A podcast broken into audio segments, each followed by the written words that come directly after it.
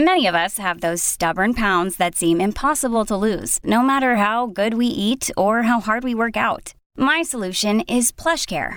PlushCare is a leading telehealth provider with doctors who are there for you day and night to partner with you in your weight loss journey. They can prescribe FDA-approved weight loss medications like Wegovy and Zepbound for those who qualify. Plus, they accept most insurance plans. To get started, visit plushcare.com slash weight loss. That's plushcare.com slash weight loss.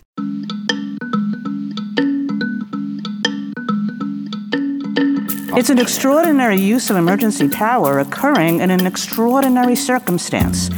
Uh, a, a circumstance that this country has never faced before. Does that agency have the power to at least say, look, the person next to you, they don't have to get vaccinated. But if they don't get vaccinated, they should be wearing a mask or they should be getting tested. And so they were wrong. I mean, they were wrong in that part of the case. Hi, and welcome back to Amicus. This is Slate's podcast about the law and the rule of law and the courts and the Supreme Court. I'm Dahlia Lithwick. I cover some of those issues at Slate, and we have had a busy new year. We've had the anniversary of January 6th with the Justice Department and the January 6th committee working to unearth what really happened and who to hold accountable. We've had voting rights on a collision course with the filibuster in the Senate. And we had fast track cases about COVID mitigation efforts that were heard last Friday, decided this past Thursday night at the U.S. Supreme Court. Now, that latter question, COVID and how the government may or may not respond to a pandemic that is once again crushing healthcare systems, buckling supply chains. That's the topic of this week's show. And part of me wants to just suggest that if you never caught the episode just a few weeks ago with Richard Lazarus, you might give that a spin as well, because while Richard was talking about environmental regulations, he could just as easily have been talking about health rules.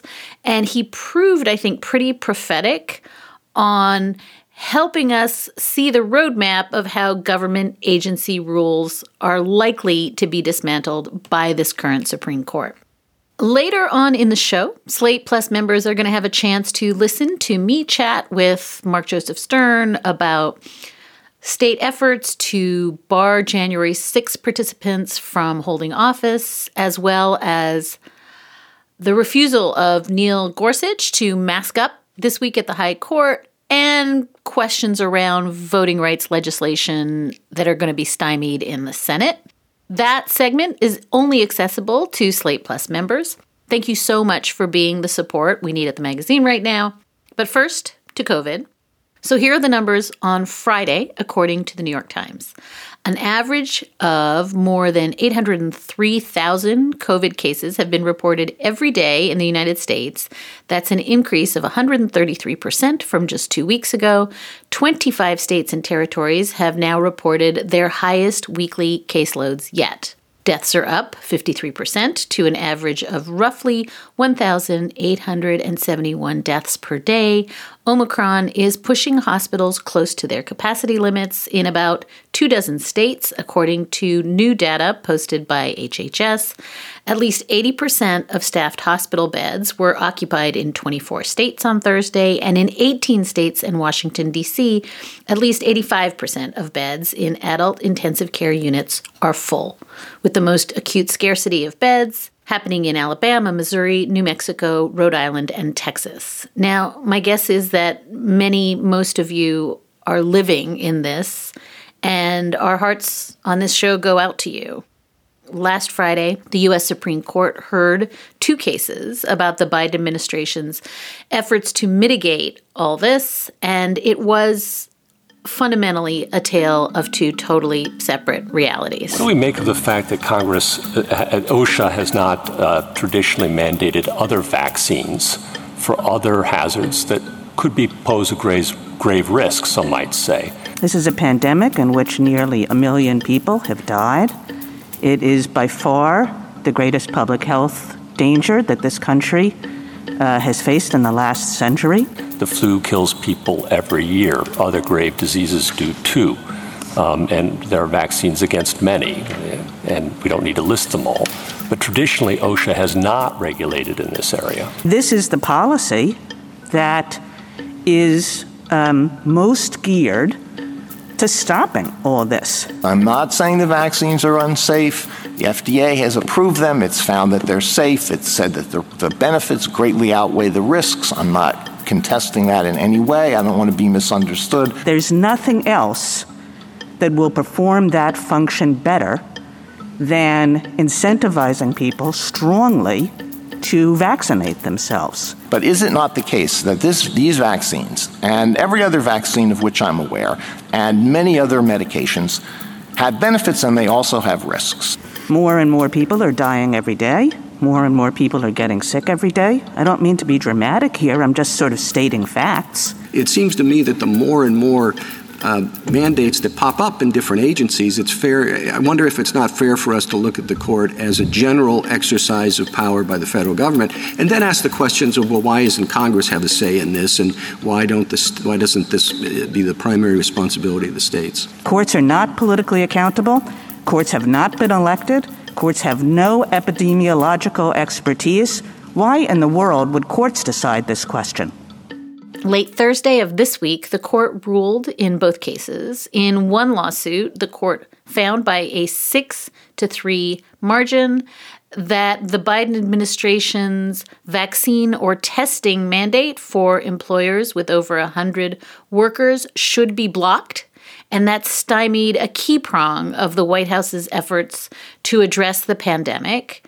In a separate smaller case, in a five to four vote this time, the court allowed a much more limited mandate requiring healthcare workers at facilities that receive federal Medicare and Medicaid monies to be vaccinated.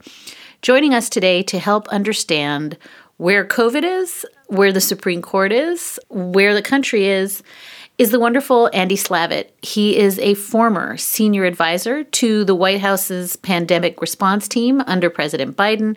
He's host of the award winning In the Bubble podcast, and he's author of the book Preventable The Inside Story of How Leadership Failures, Politics, and Selfishness Doomed the U.S. Coronavirus Response. Before serving on the Biden COVID 19 response team, Slavitt spent time as the acting administrator of the Centers for Medicare and Medicaid Services from 2015 to 2017. We have talked in very lawyerly ways on this show about very lawyerly questions around the possible dismantling of the administrative state and the Supreme Court. This is not that show. Andy, I wanted to have you here this week to help us understand the reality in terms of Omicron, in terms of mitigation efforts, what is happening on the ground all around us as experts try to deal with this pandemic in real time. So, welcome, first and foremost, to the podcast. Well, thank you. So, I gave those numbers at the top of the show about where I think we are today. I think you told NPR uh, less than a month ago, we have to focus in on how full the ICUs are, how much we can prevent the ICUs from filling up, and the staff from getting overworked. That was what you were triangulating against in December. And I guess my question is is that still what matters to you? And are we there or about there now? Well, those numbers are just mind boggling, aren't they? I mean, they're, they're almost hard to imagine. And they're both of course, don't capture all the infections out there, as everyone knows. And sadly, they're only going to get worse before they get better. You know, we probably have, you know, three or four million, if not more, by some estimates. It's as high as 8 million people on some days that are getting positive infections. They're just not recording them. And that's mind boggling. We have a 330 million person country. So we're talking about anywhere from, you know, 2 to 3% of the of the country getting sick every day with this virus. And even though it is indeed a virus that is milder, it doesn't like to attack our lungs. It likes to stay in the upper airways, which makes it more spreadable. It means it does less damage to us. And that is combined with the fact that we've got a country that's, you know, for all of the arguing to and fro, is largely vaccinated, at least among adults. And so it's less severe. But your point about the hospitals and the reason I think the ICUs are indeed the place for us to be watching and concerned about is because with large, large numbers of people getting the virus, that's enough, even mild cases, to push people into the hospital. Now, two types of people tend to be going into the hospital from all the data we've seen. It's not 100% true, but it's, it's darn close. People who are unvaccinated are uh, going to the hospital in much greater numbers. And that includes, by the way, kids zero to five. So let's not forget that there are people that can't be vaccinated and people with pre-existing uh, medical conditions are also a large percentage of people even if they've been vaccinated there are complications and lest we get cold-hearted these were the same people that many of us fought for during the affordable care act crisis. These are people with pre-existing conditions. These are human beings. And lest we think oh thank god it's not me. Uh, that's what got us here. Let's just remember at all times that that feeling of oh at least it's not me is is one of the reasons why this virus spreads. And maybe can you just give a sense because I don't know anything about healthcare. Uh, you know the stories I'm hearing about folks who can't get necessary surgeries, folks who are standing in lines for ERs for a bed, supply chain disruptions that mean that basic equipment uh, uh, is not happening. I, I, mean, we just keep hearing about doctors and nurses and folks in hospitals and how, to the extent that they're not testing positive, and so many of them are. I mean, this is tangibly, materially affecting healthcare for everyone, not just people who have COVID. We're there, right? Yeah. I mean, look, this is a crisis in fast motion. And what that means is you can live in a community and on a Friday of one week, the, the danger level could be quite moderate. And on the Monday of the following week, you could be at crisis levels of spread. That's what exponential spread means. It's it's not a concept that our brains naturally understand because you know when you look outside, things look exactly the same. This is an invisible virus, and you can't see things. But if you did go inside these hospitals, um, what you'd see in many communities eh, are very simply staff that um, just simply can't take care of people. And so what happens is um, on that Friday, if you went into that hospital for something relatively serious, you could get some attention. On that following Monday, you'd be forced to triage. And first of all, many people triage themselves because no one wants to go near a hospital unless they need to these days. I would argue people don't want to go near a hospital any day, but particularly now. And and then you know hospitals are forced to triage. They do the best they can, but it's certainly not the time that you want to be uh, you know have a gallstone or or anything like that. And that's a matter of of unfortunately misfortune, not a matter of things that we're we're doing to one another. So it, it's at a perilous time. I think it's going to pass relatively quickly, but we're gonna we're gonna have the scars uh, from all this time. And so, just as people's favorite restaurants are closed and their schools are closed and other things are closed because there aren't enough people to uh, operate them, the very same things happening in hospitals. We'll be right back. Hey, folks. I'm Preet Bharara, former U.S. Attorney in Manhattan. On my podcast, Stay Tuned with Preet, I break down legal topics shaping today's news. And I'm joined by thought leaders to explore topics at the intersection of power, policy, and justice. In our increasingly complex world, clarity can feel elusive. My goal is to empower listeners with knowledge and insight during these transformative times. So I hope you'll join me every Monday and Thursday on Stay Tuned. Search for and follow Stay Tuned on Apple, Spotify, or wherever you listen to podcasts. Stay informed, stay empowered, stay tuned. Before we move on to the decisions on Thursday, I just want to flag that you, I think, are trying to make this point about the reality around us, what we perceive and what we can accurately assess, and where we are wrong. And one of the tweets that I clocked last week when the court was hearing these two vaccine cases was your tweet that laid bare what we were all seeing. You tweeted in today's Supreme Court case, lawyers who have COVID and aren't allowed in the Supreme Court building are arguing that other people should have to go to work with unvaccinated slash untested people. And I think your tweet captured the reality. You know, we had two oral advocates from two of the states who are resisting uh, uh, the vaccine or test mandate who couldn't come in because they tested positive. We had, you know, the justices, with the exception of Justice Gorsuch, wearing masks. That the reality of what the justices themselves were actually experiencing in their workplace didn't map onto how they were talking about other workplaces. And I guess I think it's it, it reminded me a little bit of some of the language in the Heller the gun case, where Justice Scalia was really scrupulous to say, but no matter what happens, it would be insane to let people bring guns into federal buildings. Like that would be nuts because I'm sitting in one. And I guess I just wondered if you could help us think through this just I keep using the word split screen, but the reality that was happening in the court was so dissociated from the reality that you are describing out in the world. Let me put it in this context. The, the, we can be, I think, critical of President Biden for anything we want to. He, you know, I think he wants to be held accountable. He cares in my in my conversations with him about one thing only, and that's the lives of Americans.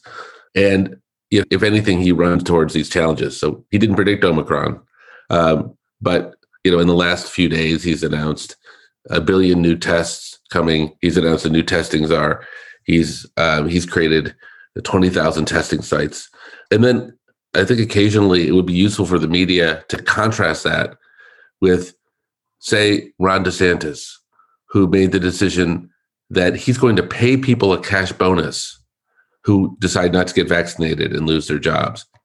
With with states that have outlawed uh, any amount of public health support, including mask mandates, with people who've taken power away from the school from the public health officials and given it to school districts to decide whether kids should wear masks. I mean, these are people that are elongating the virus. And, and we saw last week, if you want to talk about theater, we saw a hearing last week where Dr. Fauci was in front of um, a Senate committee, and the the purpose of the committee was a valid one. It was to to basically put into focus the response of the administration and the crisis facing Americans. And Senator Marshall from Kansas thought the most important thing that Americans needed to hear about was whether or not he could find Tony Fauci's publicly available financial statements. So I think we have to remember that the first year of this crisis response was very different. We had a president who denied any accountability for the response. And those people are still out there. And they're bringing cases to the Supreme Court to try to prevent public health actions, trying to keep our workplaces from being um, kept safe. And I just wonder if they were spending all this creative energy fighting the virus instead of fighting the people who are fighting the virus, we'd be in maybe a lot better place before we talk about sort of the substance of what the court found in sort of saying that the OSHA mandate was an overreach and the HHS was not, but one of the things that was so weird to me in that first case, which was the OSHA case, uh, NFIB versus Department of Labor, it, which is, involves a, an emergency temporary standard, as you say, trying to respond to a, a crisis that is morphing by the week. Uh, the emergency rule that OSHA puts out required employers with 100 or more workers to give their staff a choice between getting the vaccine or weekly mask and testing regime in the workplace. 84 million people about would have been affected. And OSHA roots its own statutory authority to do this in a federal law that allows OSHA to protect employees from, quote, a grave danger resulting from, quote, physically harmful, quote, agents, quote, new hazard. Sounds kind of like we're in that bucket bucket. Um, and we have a group of red states, as you say, who file suit. And then the argument unfolds, and it is literally like my great uncles sitting around the dinner table bickering about risk, a thing they don't understand. And so then you get into fights about, oh, Sonia Sotomayor got the number of kids wrong, and oh, Neil Gorsuch may or may not have misstated how many people die as a result of seasonal flu. I mean, I guess I'm asking in the realm of theater what it's like to watch the theater of what should be a legal, statutory, constitutional conversation that is playing out with weird sound bites about whether I think this is more or less like the flu. Well, look, I'm a, I'm a great respecter of the Constitution. I mean, and I think the idea that these are things that are running roughshod over the Constitution are just wrong. These are authorities that the Congress gave to our agencies to act in emergencies. And we have a very conservative court, and these cases are formed by, uh, as much as justices don't like to admit it, by public perception, by their own perceptions. And, you know, I, I don't know who advised them. I'm sure that their clerks did some research for them to come out with these statements. But, you know, these are not the people who should be making public health proclamations. They should be looking at the constitutionality of what was done, what was decided. And look, I'm, I'm willing to accept the fact that sometimes the right thing that should happen can't happen because our laws don't allow it. That's unfortunate. But it wasn't the case here. Here, it was pretty obvious that we're sending people into a very hazardous situation. You know, don't picture your own workplace. Picture a meatpacking plant. Picture a clerk at a store that's got to deal with hundreds and hundreds of people every day. Picture people who are enclosed in basements at an Amazon warehouse sorting packages with people next to them. Would you be comfortable there? And does the agency that in 1970 was given exactly the authorities that you described on, it, does that agency have the power to at least say, look, the person next to you, they don't have to get vaccinated. But if they don't get vaccinated, they should be wearing a mask or they should be getting tested. And so they were wrong. I mean, they were wrong in that part of the case. It seems to me that the nut of the unsigned six to three opinion in terms of the employers with more than 100 workers case seemed to be the court saying that OSHA exceeded its statutory authority because it only has jurisdiction over the workplace, but the pandemic exists both inside and outside the workplace, and it is not, therefore, the kind of, quote, grave danger envisioned by the statute, and it, quote, falls outside of OSHA's sphere of expertise. And the court found, just to quote, permitting OSHA to regulate the hazards of daily life simply because most Americans have jobs and face those same risks while on the clock would significantly expand OSHA's regulatory authority without clear congressional authorization, end quote. And OSHA, of course, put in heaps and heaps of evidence suggesting that, of course, COVID 19 poses special risks in most workplaces. Can you talk a little bit about this inside the workplace versus outside the workplace distinction that the court hinged pretty much this entire decision upon? Well, it, it doesn't pass our common sense test because in every place else I go, I can control my setting. I can decide whether I want to go into a particular store or not. I can decide whether or not I want to go into a movie theater or a concert or, or go to a gym to work out. I don't have a lot of choice into whether or not I have to go to my job. For most Americans, that's simply not an option. It's a place they're required to be. And, and it's because they're required to be there that we have this agency, OSHA, that's designed to ensure that those places are safe. And if it wasn't for OSHA, you know, there wouldn't be uh, nearly the precautions that we see around sharp equipment and machinery, children in the workplace. I mean, just a lot of things that I think we all know need to be regulated. And why this isn't one of them, because of this fine distinction that they're trying to draw, which says, well, this isn't a workplace hazard, this is a hazard hazard. Um, you know, it it is a place for someone with an answer already in mind to go find an argument as opposed to a person looking to answer what happens when you evaluate an honest argument. And maybe that is a good segue, Andy, to the question about who decides. And if you read Neil Gorsuch's concurrence, at least in the OSHA case, for him, the central question is who decides? Nobody doubts that the COVID 19 pandemic has posed challenges for every American, or that state, local, and national governments all have roles to play. The only question, writes Gorsuch, is whether an administrative agency in Washington, one charged with overseeing workplace safety, may mandate the vaccination or regular testing of 84 million people, or whether, as 27 states before us submit, that work belongs to state and local governments across the country and the people's elected representatives in Congress. In other words, I guess what he's saying is this is just this annoying outside agency in Washington. What do they know? Public health entities at the state and local level know vastly more. And I guess I wanted to just have you walk us through, if you can, the differential between the expertise and maybe just help us understand why the Biden administration is making this case that this really requires that centralized agency in Washington, D.C., and all the expertise it brings with it, that it's not enough to have state and local governments and their expertise weighing in. I mean, look, if you, if you talk to people who are supportive of the decision the justice has made, you know, they would say, you know, we always start with the premise that we have limited federal government and that states and localities therefore have all the powers not explicitly ascribed to the federal government and federal government agencies. And therefore, in their reading, whether or not I agree with it is another matter. In their reading, you have to have very, very explicit powers designated by Congress and so I think on those grounds, they were probably never going to decide that OSHA had the authority here um, unless there were the explicit words COVID 19 in the Constitution, which there are not.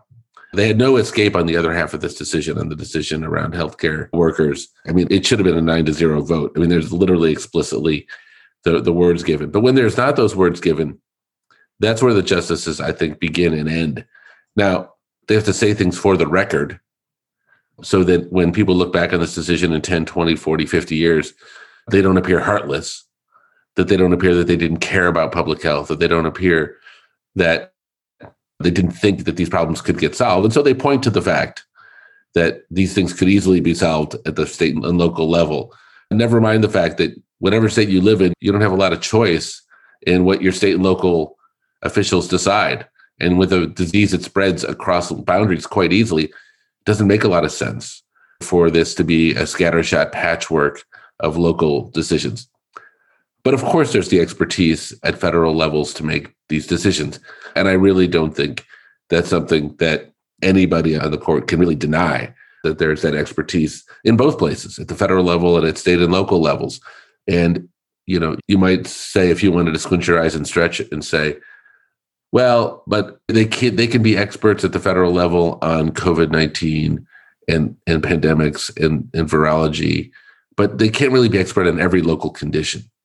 They can't be an expert enough to say that in San Diego, the hazard is this.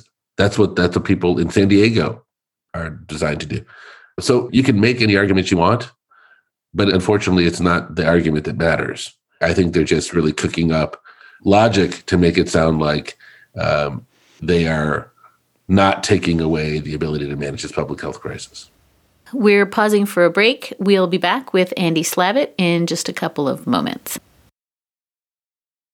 If we turn for a minute to the second uh, decision, which is Biden versus Louisiana, and that is the mandate from HHS that healthcare facilities that get Medicaid and Medicare funds um, have to be vaccinated, the staff there, but includes medical and religious exemptions. Do you have a theory of why the court splits differently? In, in that case, the court says that the mandate, quote, fits neatly within the language of the statute. Is this just as simple as Justice Kagan's comment at argument that people who uh, get Medicaid and Medicare money and work with patients just shouldn't be allowed to kill people? Is it just that simple? Well, I've signed on to an amicus brief on this topic, and I also ran the agency, as you mentioned in your, your introduction, that, that runs Medicare. And it's as simple as the power of the purse. It's as simple as if you go to the store and you see a defective product, you don't have to spend your money on it. And if you're charged with spending taxpayer money, then you have a right to say, hey, I expect a certain level of standards for this money. I expect them to keep Medicare and Medicaid patients safe. Or why would I spend the money here? If I saw a hospital or nursing home that had, let's take some extremes, like no staff, no clinical staff. And they said, hey, here's your bill. I want to take care of Medicare patients, you'd say, no, of course I won't do that. Think about people who spend federal money. What if the Department of Defense ordered a fighter jet from Lockheed Martin and the fighter jet showed up and it didn't have any of the equipment in the dash and it was unsafe to fly? Would we expect the Department of Defense to have to pay for that fighter jet? Of course not. So to me, this is very simply it's the job of the federal agencies who are spending this money to make sure they're spending it only on care that is safe for people. And it's hard to argue that people are safe going into facilities where there's a lot of unvaccinated staff. And, and, before we say goodbye, I want to just do a very quick speed round with you. Just let me know practical effect of the OSHA mandate being set aside. What does that mean in the coming days? Well, look, United Airlines, it was the first company, Scott Kirby, the CEO there, to decide to implement a vaccine mandate. And before he implemented that mandate, he had one person per week, one employee die. Since he's implemented it, to I think modest grumbling at the beginning, but quite frankly, it's been fairly quiet. He's had no deaths and dramatically reduced cases. And so, arguably, every employer who cares about their employees has the ability to implement this vaccine requirement. And so does every state, and so does every local government. And so, you know, like everything else, like happened with Medicaid a few years back with Medicaid expansion, we're going to have the haves and the have nots. If you live and work in states or for employers that care about public health and safety, you'll be able to go to a workplace that's much safer. And if you don't, you won't. So, look, this this case has been decided. It's, uh, in my view, not the correct decision. But each of us has has to has to take accountability for making this country as safe as possible. And if you operate a workplace and you are willing to let people come into that workplace and potentially be the site of a super spreader event, shame on you. Last question, and this is entirely self serving, but for all the people who just want to hear you tell us what to do the next couple of weeks, what are you, what is your of the moment uh, thought? And you can fold into this answer the chickenpox parties question. You know, let's just get all get it. Everyone should get it. And maybe the coda to that question, which is the what are you telling all the people who are operating under the I'm over it yeah. theory of COVID? Look, it's understandable that people feel that way. Everybody who has a different opinion is can't be a bad person. People are feeling worn out and exhausted and they don't know when things end and there's just been a surprise around every corner so, you know, these are all understandable feelings. Still, I wouldn't knowingly and purposely get uh, COVID if I could avoid it. I haven't so far, and I'm glad I haven't. Uh, but I would say this: if I get it, this is important to hear. You know, if you're if you're reasonably healthy and not elderly, and you get it, if you're vaccinated, you're going to be okay. You're not going to die, and you got risks of getting uh, certainly sick. You got risks potentially even although I think they may be more modest of getting long term symptoms of COVID. And I'm very sympathetic to that. My own son has, unfortunately, in that, in that situation, COVID over 15 months ago, still has some lingering symptoms. But, you know, those are risks that we have been facing in different forms for a long time. There are people that have lingering symptoms from the flu. Everything we do, from getting into a car to other things, bring risks to them. So I don't panic that if I got COVID. What scares me is me spreading COVID. And so if you do get it, um, you know, stay in for at least five days and, and stay in until you're symptom free. Then if you have access to a test, take a test. And then you can go back and be around people again. Be very careful around people who are in different circumstances and be very careful around the situation around children and particularly uh, those under five is really really challenging for parents. I've done a lot of episodes around this this recently. So everybody's got something in their circumstance, a friend, a kid, a, a this, a that, a travel, and, and those are tricky situations. And and I guess I'd say this increasingly, I believe that with all the tools at our disposal, masks, boosters, shots, soon antivirals, that you pick a thing that's important to you, there's a way to do it safely and we'll get through the next few weeks they'll be rough. I would suggest that these are not the few weeks that you want to go have your, you know, your raging mosh pit party.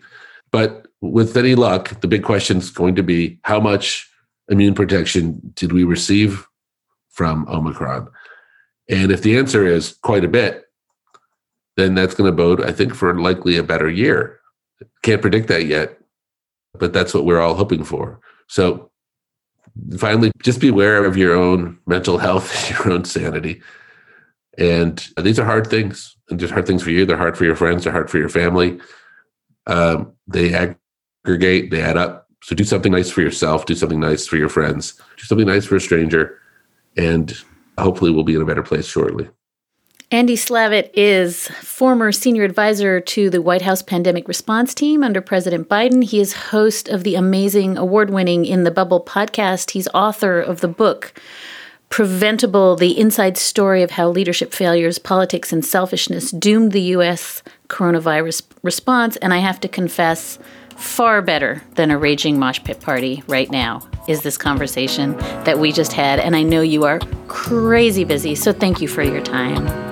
Thank you. Great to be here.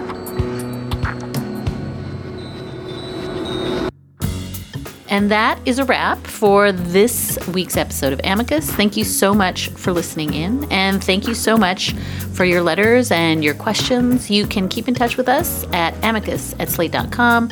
You can always find us at facebook.com slash amicus podcast. Today's show was produced by Sara Burningham. Gabriel Roth is editorial director. Alicia Montgomery is executive producer. And June Thomas is senior managing producer of Slate Podcasts. We'll be back with another episode of Amicus in two short weeks. Until then, do hang on in there. Be kind to yourselves and to others.